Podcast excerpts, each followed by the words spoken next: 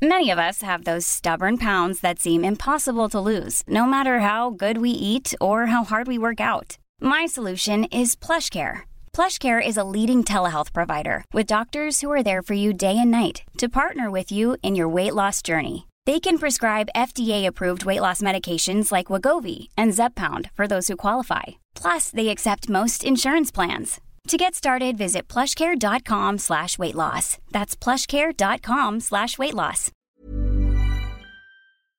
Heraldo Radio. El dedo en la llaga. Había una vez un mundo en el que nadie creía. Un país de historias inexplicables. Una nación con personajes asombrosos. Santo Tomás tenía razón. Hay que ver para creer. En México increíble, las verdades que duelen, la voz de los que callan, el dedo en la llaga. Infórmate, diviértete, enójate y vuelve a empezar. El Heraldo Radio presenta El Dedo en la Llaga con Adriana Delgado. ¿Cómo le va? Muy buenas tardes, son las 3 de la tarde con uno, hora de poner el dedo en la llaga. ¿Y qué le parece si para esto vamos directamente con la directora general de este espacio y titular, Adriana Delgado? Ella tiene una conversación muy interesante e importante sobre la vida política del país con el presidente de la Junta de Coordinación Política del Senado, el senador Ricardo Monreal. Vamos a escucharla. El dedo en la llaga. Ricardo Monreal. Nació usted el 19 de septiembre en Plateros, Fresnillo, Zacatecas, donde se adora al Santo Niño de Atocha. Su madre Catalina murió a los 36 años, dejando 14 hijos. ¿Qué le dice esto de su infancia? Que fue una niñez eh, muy complicada, Adriana. Yo tenía 15 años y detrás de mí, es decir, menores, había 11, como 11 niños y niñas. Mi madre murió a consecuencia de parto. Diez días de nacido tenía el más pequeño, Saúl. Y fue una niñez difícil. Fue una vida complicada porque mi padre jamás se volvió a casar hasta finales de su vida.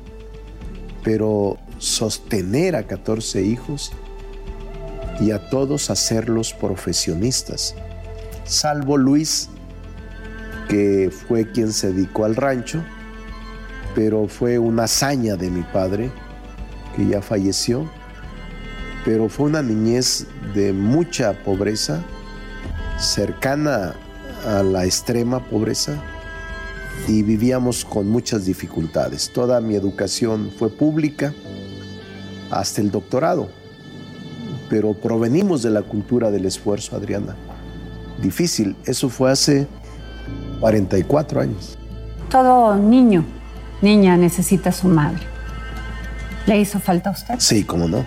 Y vaya que yo tenía 15 años, pero yo pongo mi mente en mis hermanas y mis hermanos que tenían 2, 3, 4, 5, 6, 7, 8, 9, 10 años.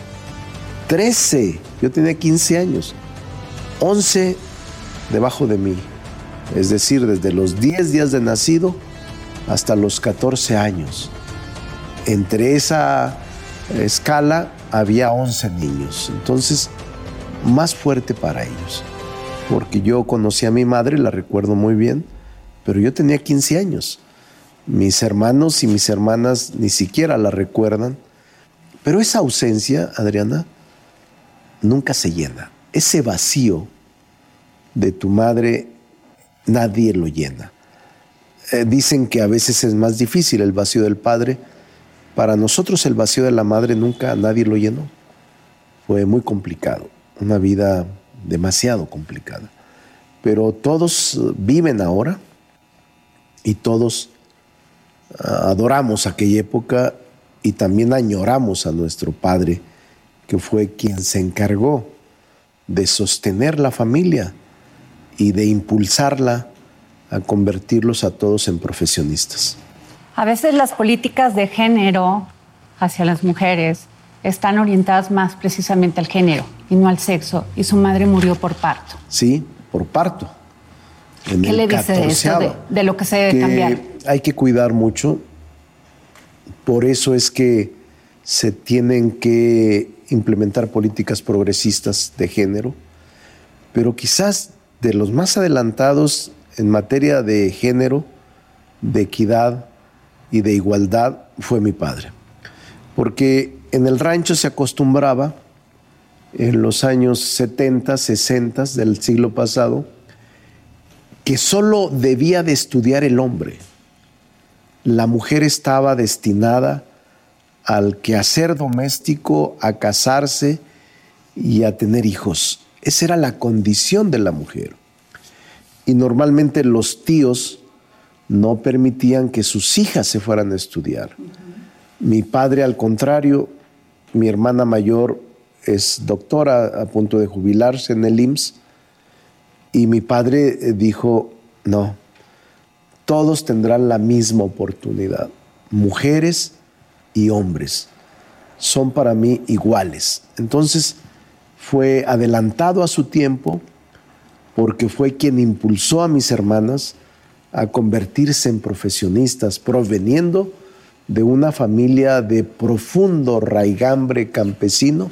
Mi padre estudió hasta el segundo año de primaria porque no había otra alternativa. Mi madre había sido religiosa en el templo del Santo Niño de Atocha. Ahí servía como religiosa y después se casó a los 16 años.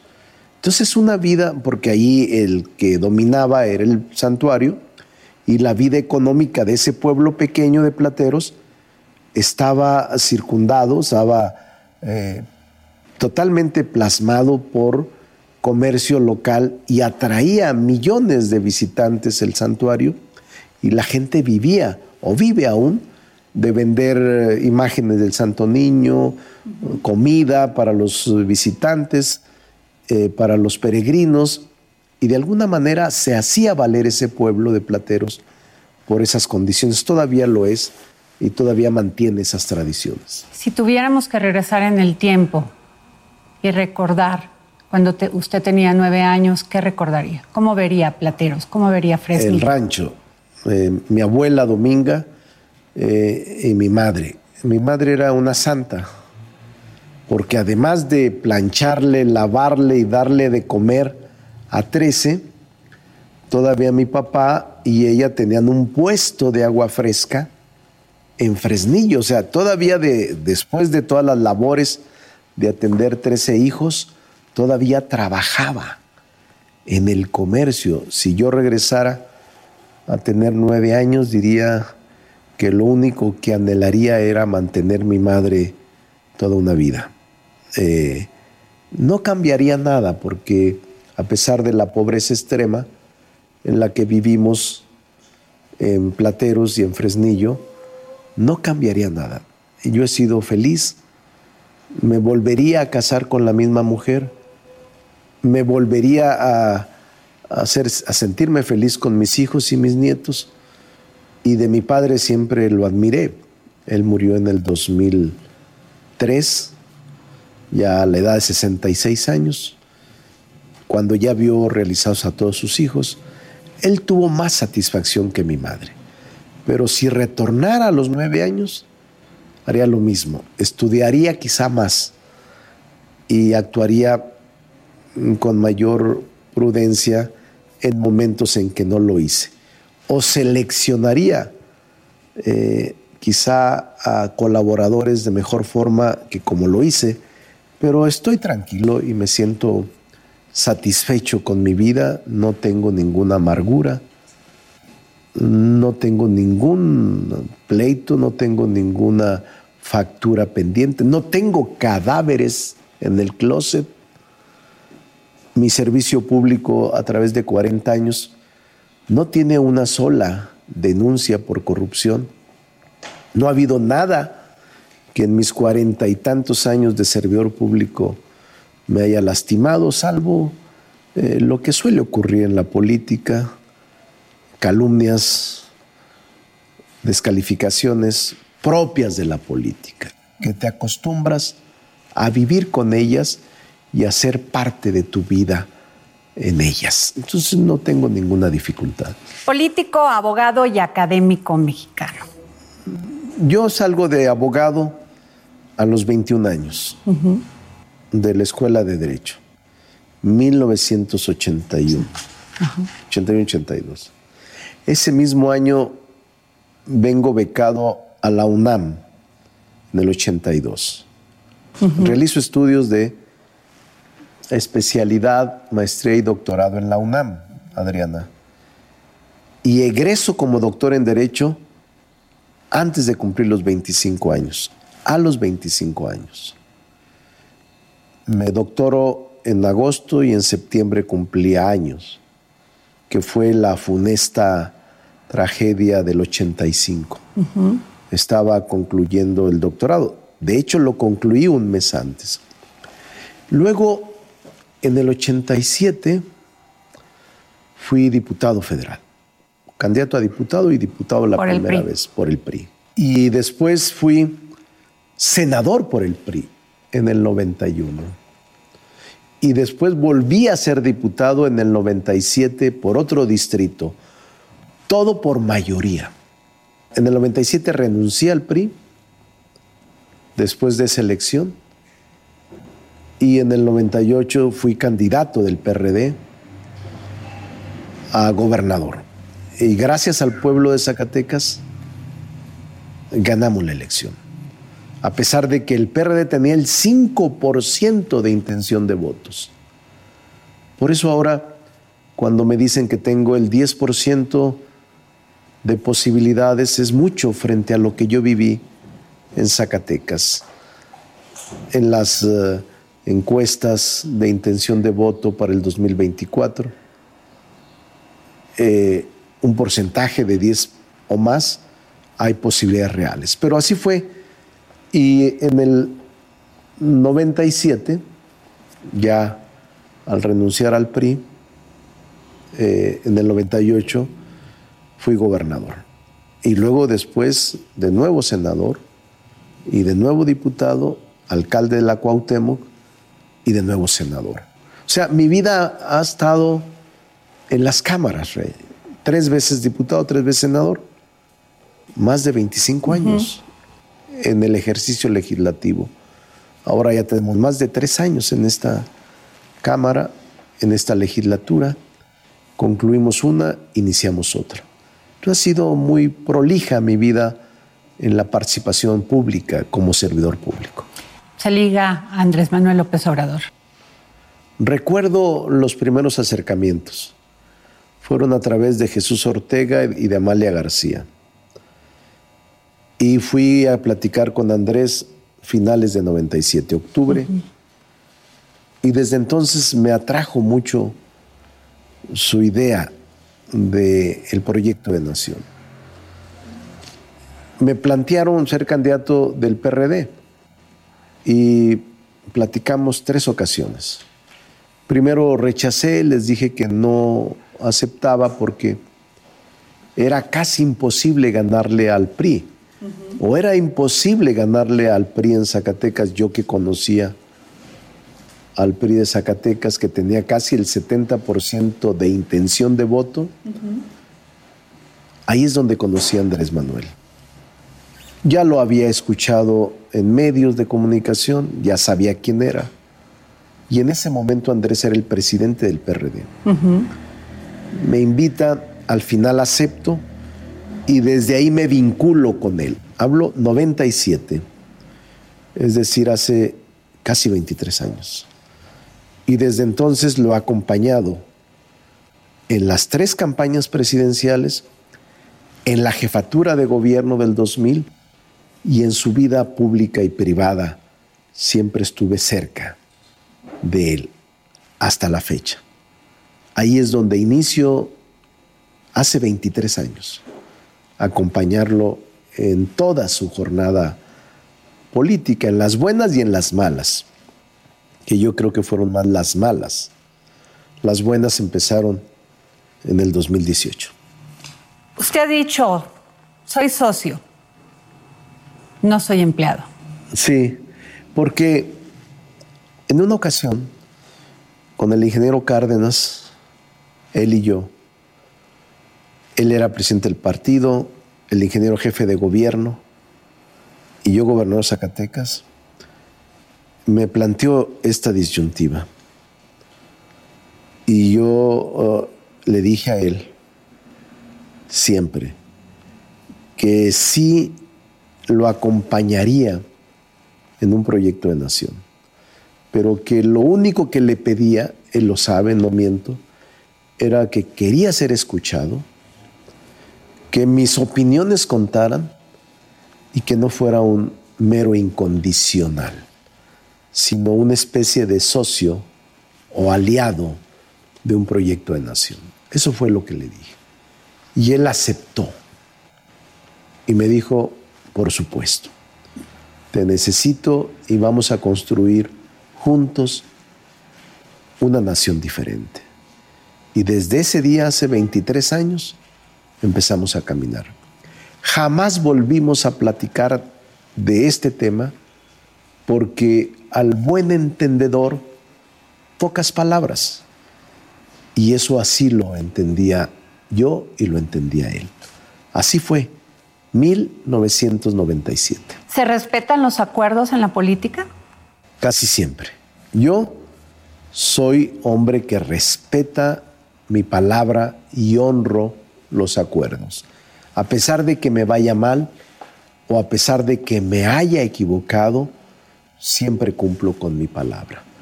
En mi pasado político por eso me respeta el PRI, el PAN, el PT, todos los partidos me respetan porque honro mi palabra. Y porque cuando digo puedo moverme, lo hago. Y cuando digo no puedo, lo respetan. Pero mi palabra, sin firmar nada, es lo más importante. La honro mucho. Y para mí es lo más importante. Que por cierto en la política debería rescatarse la palabra porque no se honra, lamentablemente. ¿La política es negociación? Sí. Ahora, en esta semana sufrí descalificaciones embestidas de que soy promotor de la oposición en el Consejo Nacional de Morena. Y yo dije, no, no solo soy promotor de la oposición, sino que soy promotor de la concordia promotor del diálogo, promotor del consenso. Yo sí creo en la conciliación. Yo no creo que todo es negro y blanco y que estos son enemigos y estos son amigos. Yo no creo eso. Creo que en la política hay personalidades atendibles, decentes, honorables, incluso en todos los partidos. Yo conozco en el PRI gente honorable, conozco en el PAN gente honesta, no podría decir que todos sean corruptos. Es eh, una generalización no conveniente. Conozco en el PT, en el PES, en el Verde, en todos los partidos conozco gente que quiere México. Sin embargo, ahí están las pruebas de la corrupción de los políticos. Sí, y la, ciudadanía está enojada. Sí, y yo digo que ese combate a la corrupción debe continuar. O sea, quien sea el próximo presidente de la República, tiene que continuar profundizando la vida democrática del país y el combate a la corrupción. Quien sea el próximo presidente de la República, Adriana, tiene que seguir el proceso de transición política que vive el país. No se puede apartar de los principios que ha sostenido y que ha implantado Andrés Manuel López Obrador como presidente de la República. Al contrario, yo lo único que haría es continuar profundizando y quizá una mayor conciliación y encuentro con los sectores económicos, productivos, sociales, científicos, académicos, iglesias. Ese sería todo el giro o parte del giro que le daríamos, pero los principios y las bases están sentadas, están firmes, incluso en la Constitución y en la ley, en la práctica política y en la ortodoxia política. En la práctica política, terminó con mitos el presidente.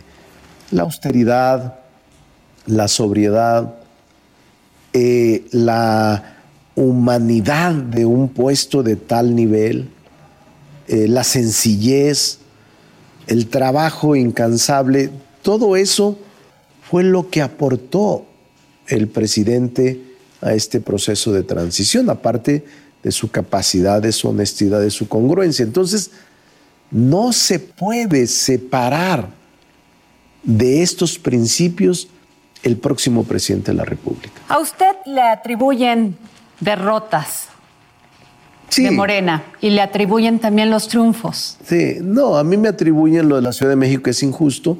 No me metí en la Ciudad de México, lo sabe la jefa de gobierno, lo hemos aclarado. Nunca tuve un solo mitin. Tengo muchos amigos en la oposición, los respeto. Yo creo que en la Ciudad de México hubo un exceso de confianza, no se atendió los reclamos sociales, se dejaron al vacío y a la inercia el que se pudiera seguir ganando sin ningún esfuerzo la ciudad. Y la gente castigó. La gente no tiene dueños y tampoco tiene eh, un aseguramiento eh, el partido sobre la población. La población aquí en la Ciudad de México es pensante en todas partes, pero aquí particularmente está muy politizada y por eso yo digo que yo no soy promotor de la oposición, pero sí soy promotor de la concordia. ¿Pero es usted tan poderoso? Imagínate que yo hubiera tener ganado triunfos y derrotas y que todos se lo atribuyan. Pues es la fama, nada más. Y ahora que eh, creo que es una mala señal que te estén descalificando por eso, pero es una pobre señal porque no me pueden descalificar por otra cosa, porque mi vida pública ha sido muy transparente y porque no tengo una sola conducta ilícita. Es más, presumo de que no tengo en mi vida ni siquiera una infracción de tránsito, eh, menos una conducta antijurídica reprobable. Entonces trato de ser un buen ciudadano, a pesar de que casi toda mi vida he tenido fuero, nunca he usado el fuero para alguna eh, conducta, exceptuarme de ella, que tenga el viso de ilegalidad, nunca lo he hecho. Y por eso si me atribuyen la capacidad y el talento para infringir derrotas y victorias, pues soy, podría ser el hombre poderosísimo del que no lo es. Cuando fue usted candidato a la delegación Cuauhtémoc, nadie pensaba que iba a ganar. Nadie pensaba, nadie, incluso ni Morena, porque teníamos unos meses con registro. Eh, estaba en manos del PRD, de un grupo muy importante que comandaba y que sigue teniendo mucha presencia, René Bejarano y Dolores Padierna, pero además un gobierno que gobernaba el PRD con Miguel Ángel Mancera, yo no era ciudadano de, aquí, nacido aquí, era vecino. Eh, yo venía de Zacatecas, no conocía a las colonias eh, y nadie quería ir de candidato en Cuauhtémoc, de Morena, porque era una derrota segura.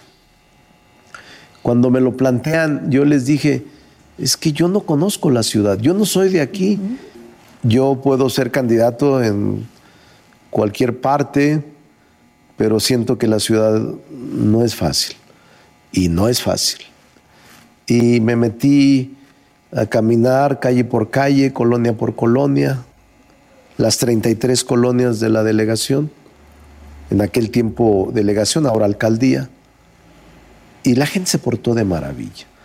Es una experiencia que no cambiaría. Conocí a la gente de Tepito, de la Lagunilla, de la Condesa, tiene colonias disímbolas, Centro Histórico, este, la Buenos Aires, toda la, la Cuauhtémoc, la San Rafael, la Tabacalera, la Juárez, la Roma, impresionantes colonias.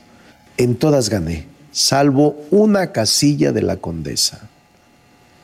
En cuatro meses ganamos, pero no fue fácil fue todos los días trabajar, todos los días tocar puertas y le agradezco mucho a la gente de la alcaldía Cuauhtémoc, me respaldó.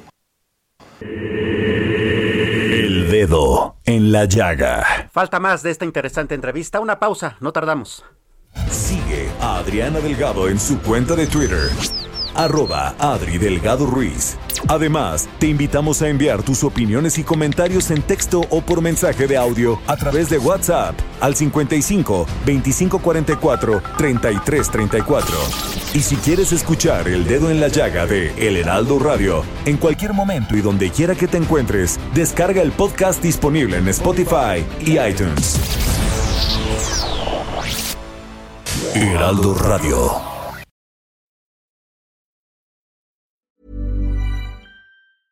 There's never been a faster or easier way to start your weight loss journey than with PlushCare. PlushCare accepts most insurance plans and gives you online access to board-certified physicians who can prescribe FDA-approved weight loss medications like Wigovi and Zepbound for those who qualify. Take charge of your health and speak with a board-certified physician about a weight loss plan that's right for you. Get started today at plushcare.com slash weight loss. That's plushcare.com slash weight loss. plushcare.com slash weight loss.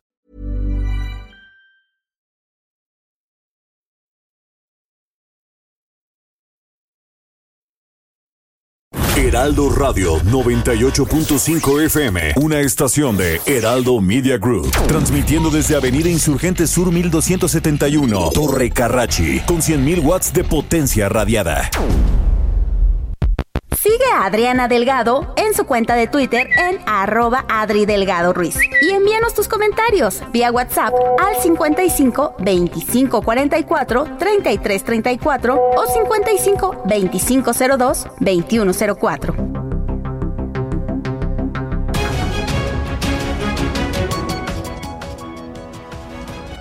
Sigamos con esta muy interesante entrevista con Ricardo Monreal y ahora viene la parte de querrá ser candidato presidencial y de ser así, ¿cómo le hará?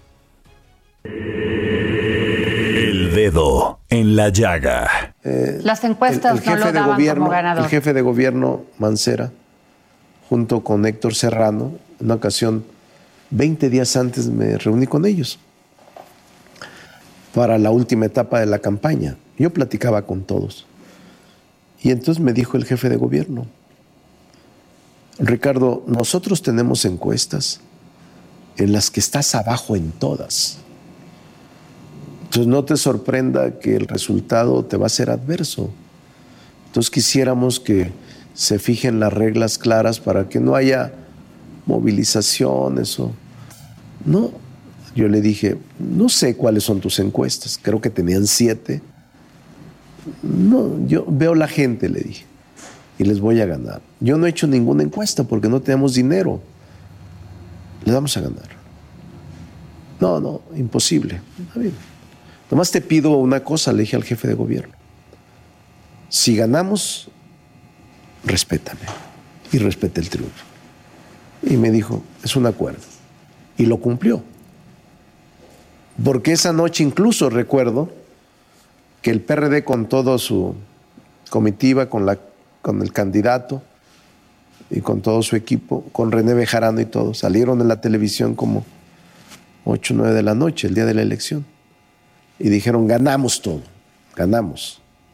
yo estaba recibiendo las casillas, y no, este, todas las ganábamos. Y entonces la gente preocupada me dijo, oigan, no, no la vayan a tumbar, ¿no? Tengo el compromiso del jefe de gobierno. Y en efecto lo cumplió. Entonces no se preocupen, que digan lo que quieran. Espérense, no, pero usted salga, no, no voy a salir. Hasta que los resultados los confirme el Instituto Electoral. En efecto, a las 12, una de la mañana dijeron la tendencia favorece a Morena.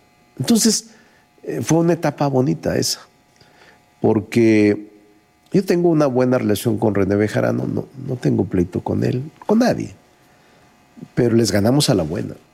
Nadie creía que le... Pero así ha sido mi vida, eh, Adriana. Cuando fui candidato a gobernador, el propio presidente de la República afirmaba y apostaba que iba a perder. Ernesto Cedillo. y le ganamos al aparato y al poder. ¿Resentimiento con el PRI? Ninguno, tengo amigos ahí. Es más, tengo respeto y amistad con el actual dirigente, con su consejo, con muchos que fueron gobernadores, con muchos dirigentes del pasado son amigos míos. No tengo ningún resentimiento con nadie. Mi corazón no tiene amargura de nadie. He sido político toda mi vida y he aprendido en la oposición y ahora en el gobierno a ser tolerante y a todo lo respeto. Tengo una buena relación con todos y no va a cambiar, a pesar de que los duros de Morena o los dogmáticos de Morena que están muy alineados a una corriente tratan de descalificarme por eso, porque platico con la oposición, porque tengo entendimiento con la oposición, porque celebro acuerdos con la oposición. Pues les digo que lo voy a seguir haciendo, porque creo en eso. Yo no creo en el aniquilamiento. ¿Cómo le hace para despegar el sentimiento de la razón Ah, en la política? la tranquilidad. Tienes que meditar mucho, Adriana, y tolerar. Eh, Tienes que ubicarte en el momento. ¿Ha reaccionado alguna vez por resentimiento? Sí, seguramente que sí. Soy un ser humano y soy falible y a veces te enojas o te irritas o actúas de manera irascible. Pero te diría que en los últimos años ya no. Cuando escucho los discursos apasionados de la oposición en el Senado, duros, contra el presidente o contra nosotros o contra Morena, eh, algunos compañeros me dicen, "Oiga, mire, coordinador, están diciendo eso, hay que contestarles. Entonces yo les digo, nosotros éramos peores. Y ahora hay que tener tolerancia. Sí hay que responder, pero no con violencia. Y responder con argumentos. El presidente Andrés Manuel López Obrador abrió la asociación presidencial. De manera Eh, inédita. Mencionó a varios, no lo mencionó usted. Sí, de manera Aún inédita. cuando usted ya venía Sí. tiempo atrás, incluso antes que muchos colaboradores. Sí, Adriana, a mí eso no me molesta. ¿eh? Yo lo he dicho y lo voy a seguir afirmando. Los gestos, las expresiones, los señalamientos del presidente en favor de alguno de los precandidatos no me ofenden. Es más, todo ese tipo de expresiones no me va a apartar del ideario político que sostiene Andrés Manuel López Obrador. Ahora debo de acudir a la militancia a los simpatizantes a decir, yo puedo representar de mejor manera la profundización de la democracia en nuestro partido, en el país, y la consolidación de la transición política que vive México. ¿Y usted confía en Morena? Sí, confío en Morena. Confío en su militancia. Confío en la gente, en los simpatizantes. Porque, curiosamente, quizás sea más la gente que no es militante. De los 30 millones de votos que obtuvo Andrés en el 2018, yo te diría que 20 o más son gente sin militancia. Son simpatizantes que en ese momento dijeron, estoy harto ya de el sistema que ha venido imperando en los últimos 80 años y por tanto hoy le doy un voto a la esperanza. Entonces yo te diría que más de 20 millones de personas provienen de clase media, de científicos, de universitarios, incluso de organizaciones religiosas, dieron su voto por el presidente. ¿Confía usted en las encuestas de Morena? No, lo digo categóricamente. En las que hace al interior Morena, no. Porque no son transparentes, porque nadie sabe cómo se hacen, porque nadie sabe la metodología. Esas no. Yo no confío de esas, porque he sido víctima de ellas. Yo era, estaba 20 en 21 encuestas aquí en la Ciudad de México, de distintas empresas, estaba arriba, y el día que se hizo la encuesta de Morena estuve en cuarto lugar. No es creíble, pero eso es un pasado que yo ya le di la vuelta a la página, pero no confío. Yo confío en elecciones primarias. En todo el mundo, por cierto, Adriana, los partidos de izquierda acuden a elecciones primarias para seleccionar sus candidatos y no se dividen o se dividen menos que con nosotros. Las encuestas ahora son ya mecanismos desgastados y no debe nadie ofenderse si yo digo que vayamos a elecciones primarias. Eh, porque es profundizar. Sería consultar a la militancia. Es consultar a la militancia. Es que la militancia tenga un papel más activo. Es que la militancia te escuche debatir con los otros aspirantes. Es que la militancia escuche las propuestas de quienes aspiran a ser conductores de este país, o senadores, o gobernadores, o presidentes municipales. Y eso a nadie debe de ofender. Tarde que temprano vamos a llegar a ese tipo de procedimientos. Sin embargo, ha dejado muchísimas divisiones las consultas a la base y más en... Pero es preferible. Es preferible. Es preferible. Va a irse madurando el proceso democrático.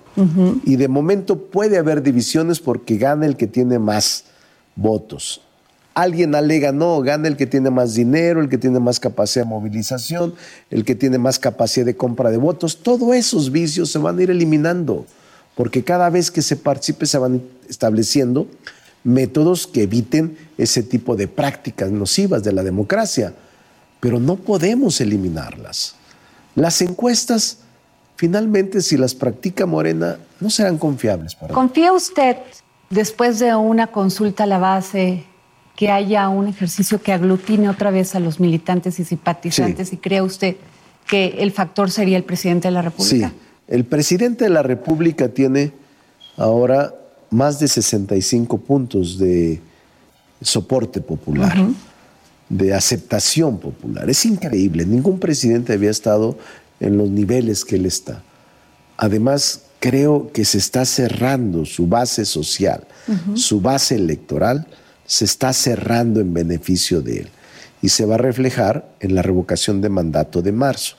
Para mí, Andrés va a ganar con mucha fuerza la revocación de mandato, es decir, el que continúe en el ejercicio hasta la conclusión. Entonces, sí confío en que esa base electoral sea la que pueda garantizar el triunfo del 2024 porque un signo, un gesto, un señalamiento de él, como lo he dicho, es muy fuerte en Morena.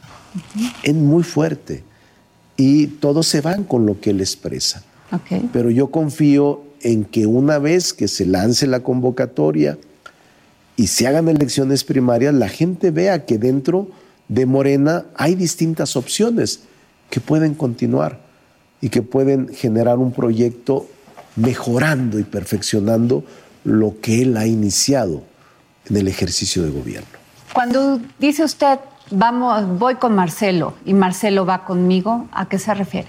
Cuando digo voy con Marcelo, lo mismo digo voy con, voy con Claudia y Claudia va conmigo. Lo que queremos es que haya unidad en Morena y que el proceso sea tal que no nos divida que garantice la unidad y que gane el que tenga mayores simpatías o mayores votos en unas primarias.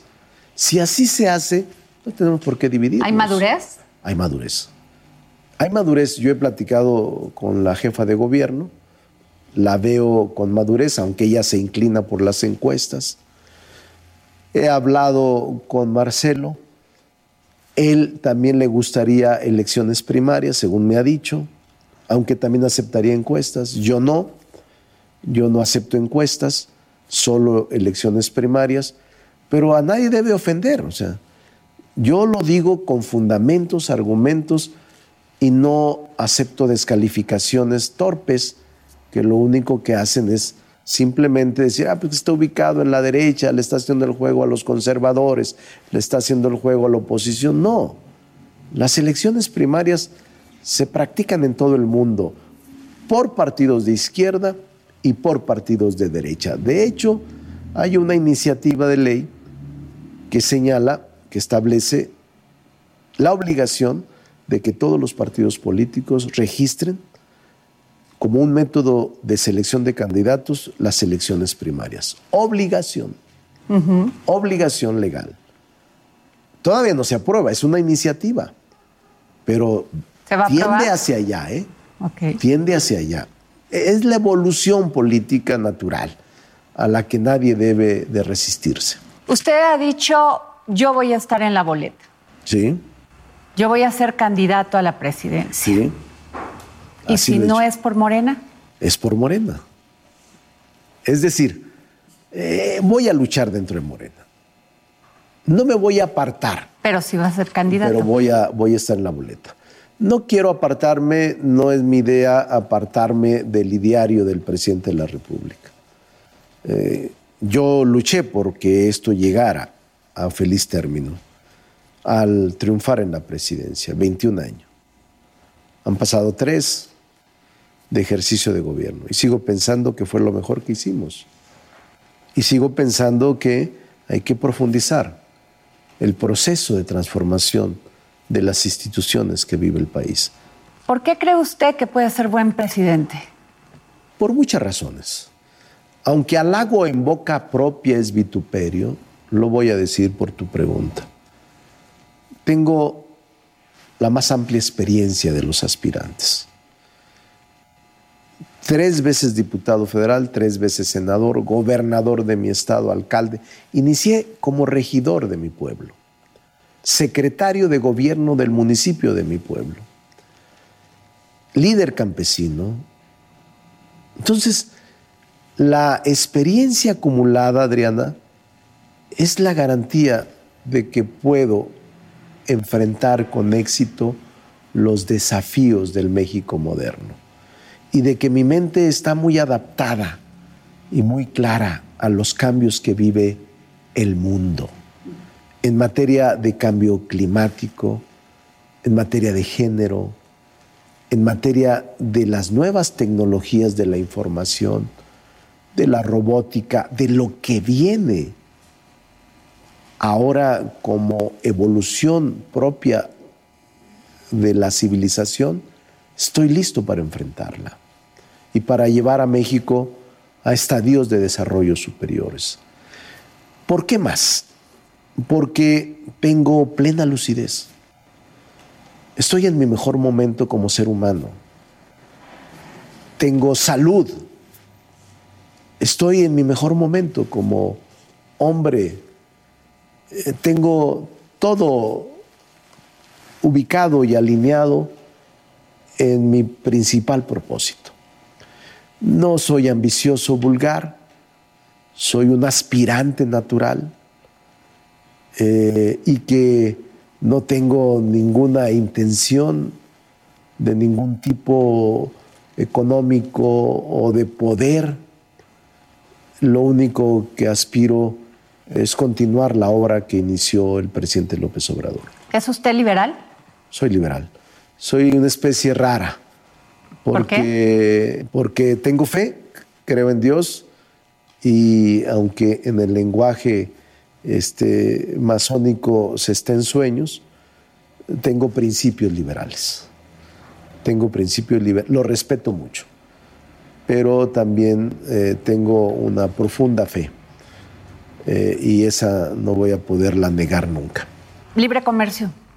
Abierto, eh, con cuidado abierto siempre y cuando beneficia a nuestra economía. Desarrollo económico. Eh, fundamental para la vida del país. Cultura.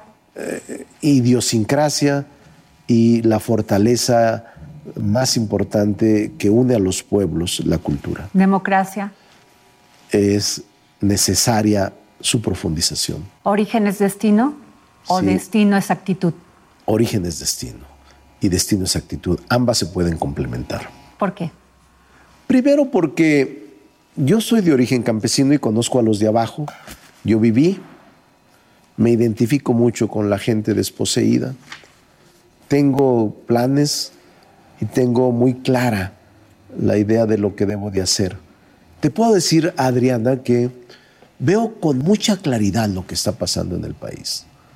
Lo veo. O sea, Dios me permite verlo con mucha nitidez y también ver con nitidez el futuro de la patria. Por eso es que estoy luchando. Y lo voy a hacer de manera limpia, civilizada, sin agresiones, solo con ideas, para poder trasladar a México a mejores niveles de desarrollo. Sus temores. A Dios, nada más. No hay que temerle a nadie. Solo hay que tener miedo del miedo mismo. Personaje de la historia.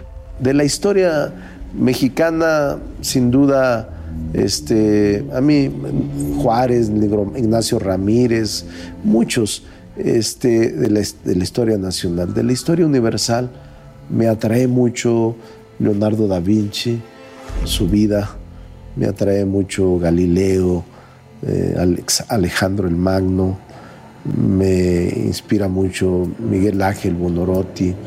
Eh, en la historia tengo muchos personajes recientes, Churchill, este, eh, pero de México muchos. Mis personajes preferidos son Juárez Zapata, Villa, eh, por ¿Canción preferida? Hay una que se llama Cuando dos almas, que me recuerda a mi madre. Así se llama, Cuando dos almas. Comida, ¿qué le gusta comer? todo, este, comida típica, tacos y todo eso, gorditas zacatecanas, birria zacatecana. Eh, soy universal y estándar. ¿Norte y sur del país? Al norte le toca ya. Desde hace muchas décadas no hay un presidente de la República del Norte. por eso creo que hay una gran oportunidad para que hoy tenga un representante el norte, que es una aspiración legítima, sin detrimento de la necesidad de unir al país y tener igualdad de circunstancias el sur y el norte. Su familia. Lo mejor, lo más valioso, lo que más valoro en la vida. Pues muchas gracias, senador Ricardo Monreal. Gracias por esta entrevista para el dedo en la llaga. Gracias, Adriana, y saludo al maestro Rivelino que tiene, que por cierto fue eh, su escenario en este esplendor de taller. El maestro Rivelino es de Jalisco y vean su obra que me quedé maravillado con su estudio y él nos permitió ahora hacer este programa gracias a la invitación que hizo Adriana y que está espléndida. Ojalá y conozcan su obra. Está una exposición en Puebla y aquí alrededor de su taller está eh, impresionante su taller. Gracias. Muchas gracias, gracias, Adriana. Ricardo Monreal. El dedo en la llaga. Vaya, una entrevista que tiene muchas revelaciones que rescatar. Eh, yo le invito a que, a que usted la, escuche nuevamente para, para, que pueda usted normar un punto de vista. Eh, siga a Adriana Delgado en su cuenta de Twitter, arroba Adri Delgado Ruiz, y ahí estarán los links hacia el podcast, hacia el podcast de, El Dedo en la Llaga, y por supuesto también puede verla en video mediante el canal de YouTube de El Heraldo Televisión.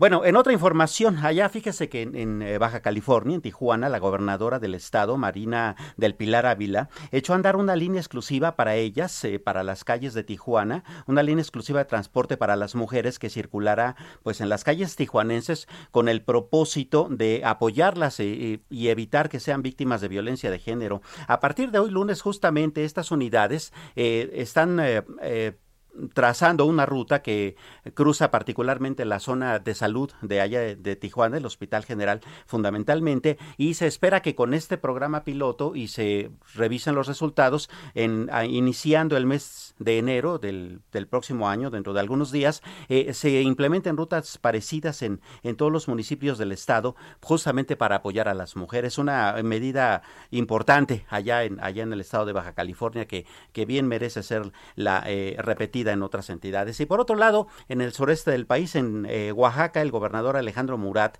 destacó la proyección de desarrollo y crecimiento para el Estado mediante el proyecto interoceánico y las supercarreteras que conectarán a la capital de ese estado con las regiones de la costa y el istmo. Usted sabe, el presidente López Obrador estuvo allá eh, en este fin de semana eh, supervisando sobre todo la parte del, del interoceánico. Allá se destacó también que justo por este crecimiento que está recibiendo Oaxaca, que de hecho es la primera vez que es el primer estado que crece más en todos los estados del país, también está bajando considerablemente la delincuencia.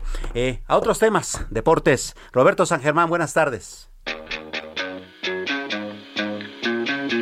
Roberto San Germán y los deportes al estilo del dedo en la llaga con Adriana Delgado.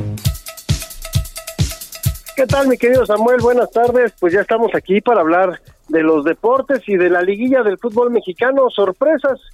Lo que se dio este fin de semana, el equipo de Pumas llegó al Estadio Azteca como la víctima y se echó al América 3 a 1 y con eso se va a enfrentar al Atlas que podría romper la malaria de más de 60 años de no ser campeón del fútbol mexicano, mi querido amigo que también le ganó al Monterrey.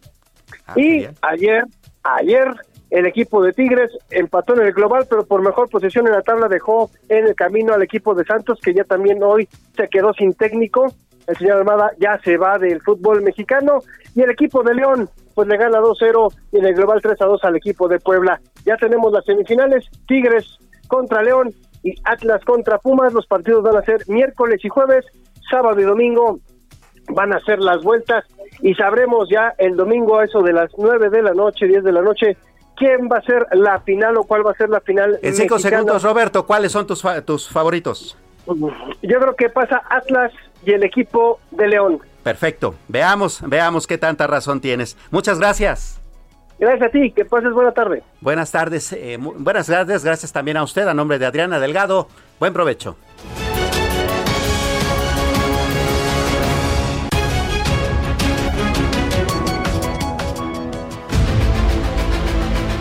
El Heraldo Radio presentó El Dedo en la Llaga con Adriana Delgado.